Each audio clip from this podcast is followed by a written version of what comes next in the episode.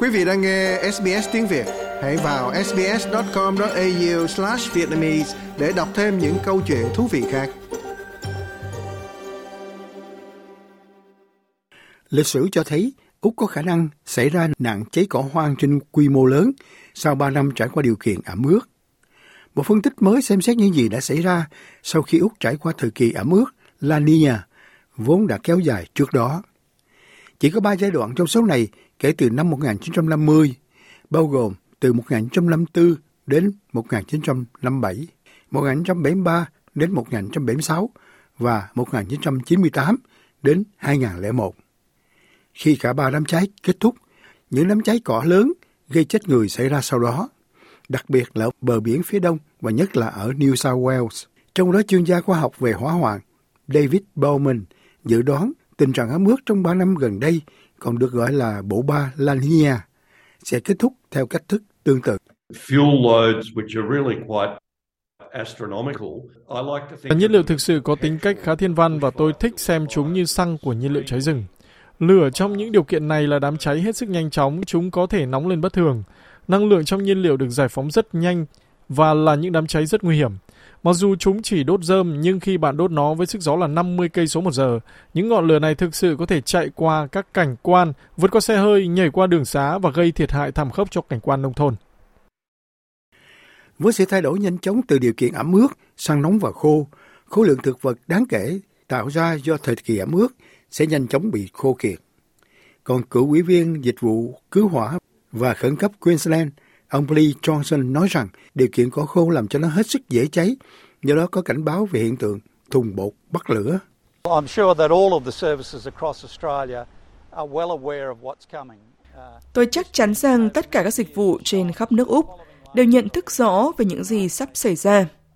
Lịch sử trong nhiều năm đã cho chúng ta thấy rằng, sau các sự kiện La Nina, đồng cỏ trở thành vấn đề đầu tiên xảy ra với hỏa hoạn.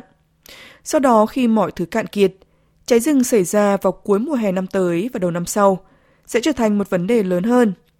Đây là một mối đe dọa thực sự khi chúng tôi hiện đang có những đám cháy ở Queensland đang bùng cháy vào tháng 2, điều gần như chưa từng xảy ra. Đây sẽ là thời điểm ẩm ướt nhất trong năm của chúng tôi. Trong đó một bản báo cáo quốc gia mới cảnh báo về tình trạng cháy cỏ nguy hiểm ở quy mô chưa từng có trước đây ở Úc đã được Hội đồng Khí hậu và lãnh đạo khẩn cấp cho hành động khí hậu công bố. Ông Bob Conroy có hơn 40 năm kinh nghiệm trong việc quản lý các khu vực được bảo vệ và hiện là thành viên của ban lãnh đạo khẩn cấp vì hành động khí hậu. Ông nói rằng La Nina kéo dài đã chứng kiến khối lượng nhiên liệu đốt tăng vọt từ mức bình thường là nửa tấn đến một tấn rưỡi mỗi hecta lên khoảng 6 tấn. The danger is that they are also incredibly intense, anything up to about 90 or 95. Điều nguy hiểm là chúng cũng hết sức dữ dội, bất cứ thứ gì liên quan tới khoảng 95.000 kW trên một mét lửa lan rộng đều có thể được tạo ra bởi đám cháy cỏ. Chúng ta phải cẩn thận để không quá tự mãn về tác động của khí hậu thay đổi và thực tế là chúng ta đã có sự phát triển mạnh mẽ của cỏ trên khắp nước Úc. Việc này hiện đang được chữa khỏi và có nghĩa là nó đang khô héo và nó là mối đe dọa tiềm ẩn đối với nhiều khu vực trên khắp các khu vực khô hạn và bán khô hạn của lục địa chúng ta. Với lượng mưa nhiều hàng năm kể từ vụ cháy mùa hè đen 2019-2020, các chuyên gia cho rằng thật hợp lý khi cho biết nguy cơ hỏa hoạn có thể đã biến mất khỏi ý thức của mọi người. Được biết, thời kỳ ướt át giữ cho thảm thực vật ẩm ướt làm giảm khả năng bắt lửa và hạn chế cháy lan trong thời kỳ ẩm ướt. Chúng dẫn đến sự phát triển lớn lao ở những khu vực thường không có đủ thảm thực vật để gây ra bất kỳ nguy cơ hỏa hoạn nào.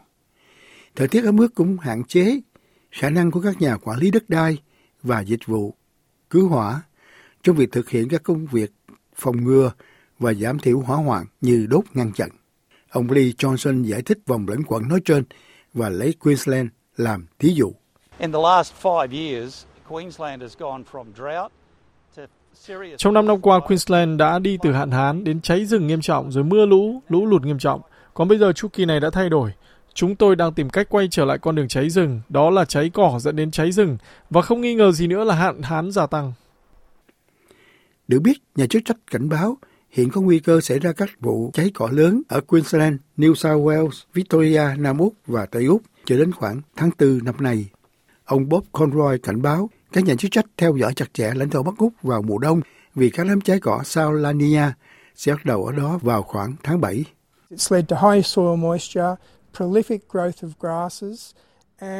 Nó khiến cho độ ẩm của đất cao hơn, cỏ phát triển nhanh chóng và cả một số loài cỏ xâm lấn cũng phát triển nhanh hơn. Điều này gây ra vấn đề vì những loại cỏ đó có thể phát triển cao và tạo ra lượng nhiên liệu cao. Ngoài ra, đó là nhiên liệu tốt khi chúng ta có nguồn đánh lửa. Đó cũng là nhiên liệu cháy cực kỳ nhanh và mạnh, gây ra thiệt hại nghiêm trọng cho tài sản hoặc người trên đường đi của nó.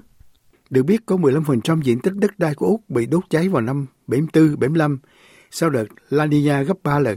Chúng là đám cháy cỏ lan rộng nhất trong lịch sử quốc gia của Úc và trong năm thập niên kể từ đó, biến đổi khí hậu ngày càng gia tăng.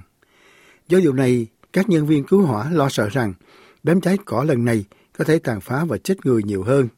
Được biết, báo cáo của Hội đồng Khí hậu và các nhà lãnh đạo khẩn cấp cho hành động khí hậu cũng phân tích các sự kiện cháy cỏ trên diện quốc tế, giống như những sự kiện đã xảy ra Hoa Kỳ và Hy Lạp trong năm gần đây. Ông David Bowman nói rằng nước Úc đang trong một quá trình chuyển đổi nguy hiểm.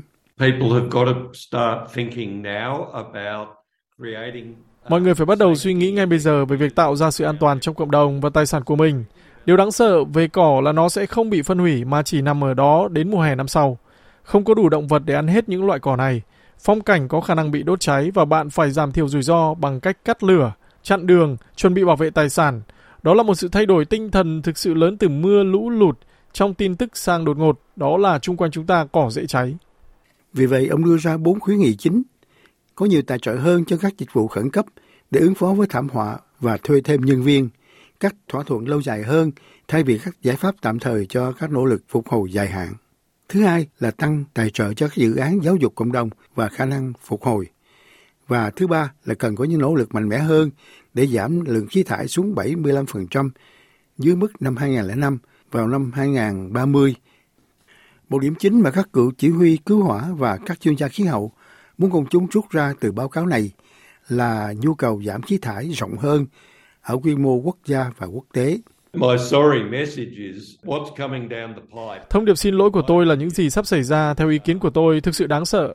Nó sẽ dẫn đến việc tổ chức hoàn toàn lại cách thức mà chúng ta sống, quản lý, suy nghĩ về môi trường dễ cháy của chúng ta. Chúng tôi đang thực hiện điều này, hầu có được những thay đổi lớn. Mọi người có thể không đồng ý với tôi, nhưng tôi chắc chắn 100% rằng sẽ có những thảm họa hỏa hoạn đến cửa nhà mọi người, ở nơi mà họ thậm chí không ngờ tới. Mùa cháy sớm hơn, kéo dài hơn, ở những nơi lẽ ra nên không bị đốt cháy. Trong đó, ủy viên quản lý khẩn cấp của Victoria là ông Andrew Cripps và giám đốc cơ quan cứu hỏa quốc gia Jason Heffernan đưa ra lời khuyên cho cư dân rằng họ có thể được chấp nhận để thực hiện ở bất kỳ tiêu ăn hoặc vùng lãnh thổ nào.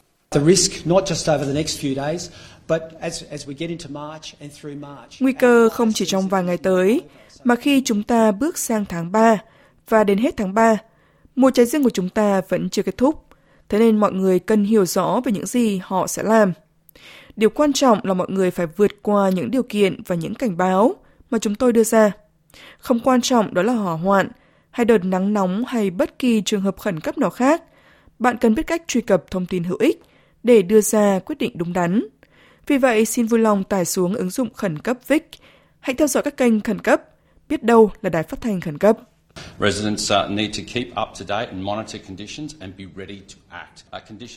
Cư dân cần cập nhật, theo dõi các điều kiện và sẵn sàng hành động. Các điều kiện luôn thay đổi. Vì vậy, chúng ta cần biết những gì đang diễn ra và sẵn sàng thực hiện kế hoạch sống sót sau cháy rừng của mình. Biết những gì bạn sẽ làm trong trường hợp hỏa hoạn. Nên có cuộc thảo luận đó với gia đình của mình. Có thể là sự khác biệt giữa một tình huống sống hay chết một cuộc trò chuyện của bạn ngày hôm nay có khả năng cứu mạng sống của bạn và gia đình của bạn vào ngày mai. Để biết để biết thông tin về những việc cần làm trong trường hợp hỏa hoạn và kế hoạch sống sót sau đám cháy rừng của bạn, hãy truy cập trang mạng của chính phủ hoặc cơ quan cứu hỏa của Tiêu An. Quý vị muốn nghe những câu chuyện tương tự có trên Apple Podcast, Google Podcast, Spotify hoặc tải về để nghe bất cứ lúc nào.